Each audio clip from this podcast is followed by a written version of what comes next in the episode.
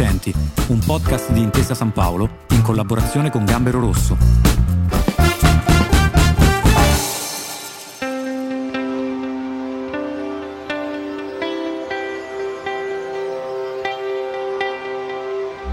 Questa è una storia nuova cent'anni. Se partiamo dai tempi moderni, parliamo di una delle prime aziende in Europa per qualità e produzione a fare la storia di snack salutistici e prodotti macrobiotici. Ma se andiamo indietro nel tempo, passando per una grande passione verso la ricercatezza e la salute, arriviamo al 1918, nel centro di Torino, in una bottega di prodotti alimentari e questa, oggi, è l'impresa di Fiorentini Alimentari. Simona Fiorentini, quarta generazione della famiglia, dalla piccola bottega di prodotti alimentari ad una delle prime aziende in Europa. Fiorentini Alimentari ha visto succedersi quattro generazioni per l'appunto. Quali sono i valori che accomunano ognuna di esse, Simona? E quanto è importante avere delle salde radici nelle proprie origini per guardare al futuro?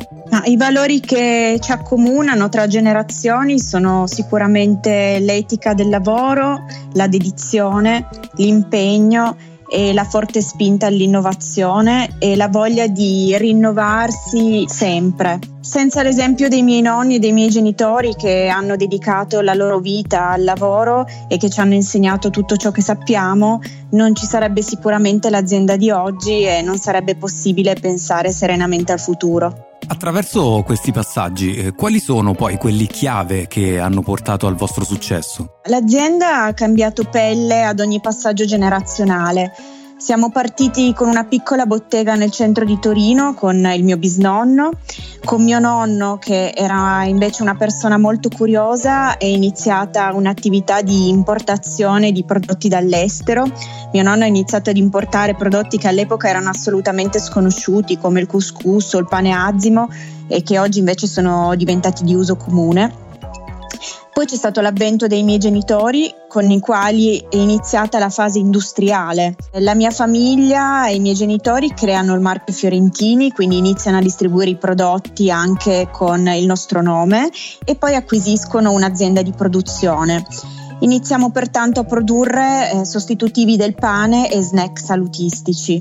Con la quarta generazione, la mia, eh, si vede l'espansione dell'azienda, la costruzione del nuovo stabilimento produttivo e puntiamo sicuramente ad una maggiore espansione sui mercati esteri, quindi a una maggiore internazionalizzazione. Diamo un po' di numeri, 15.000 metri quadri dedicati alla produzione senza glutine, 10.000 di uffici, servizi e magazzini, di cui uno automatico da 29 metri di altezza e più di 250 dipendenti e collaboratori esterni. Parliamo di uno stabilimento di avanguardia green su un'area di 56.000 metri quadri di terreno. Le chiedo, è facile innovarsi e crescere abbracciando un futuro green? Non è stato facile crescere in generale in un paese che non supporta molto le attività imprenditoriali più che altro.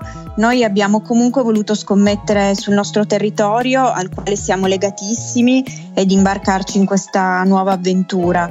Il nuovo stabilimento rappresenta per noi un nuovo inizio ed è stato costruito seguendo un'ottica di sostenibilità. Infatti lungo tutto il perimetro sono state piantate oltre 100 piante, all'esterno dell'azienda sono stati installati pannelli solari ed è stato installato un sistema che si chiama Energy Recovery System che utilizza l'energia sprigionata dalle nostre macchine di produzione, la quale viene incanalata e serve per scaldare l'intero stabilimento. Quindi abbiamo proprio voluto costruire secondo un'ottica green per non essere di peso neanche sulla collettività.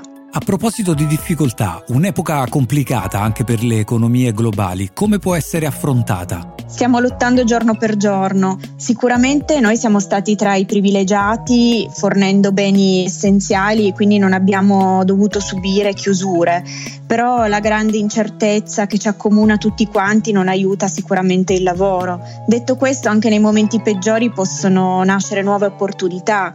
Abbiamo iniziato un nuovo progetto di digitalizzazione, abbiamo lanciato il nostro e-commerce che ci sta dando delle grandi soddisfazioni e che ci aiuta anche a ristabilire il contatto diretto con il nostro consumatore, un po' come un ritorno al passato e che per noi è importantissimo. Abbiamo raccontato l'impresa di Fiorentina Alimentari, quattro generazioni di successo. Sì, speriamo, sì, sì, certo, fino ad ora sì, guardiamo in modo positivo anche al futuro.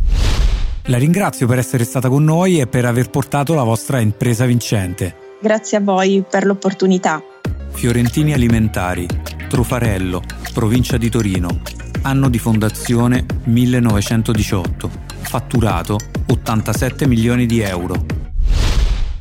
Questa è una storia vera. Segui il canale e ascolta Imprese Vincenti, un podcast di Intesa San Paolo in collaborazione con Gambero Rosso.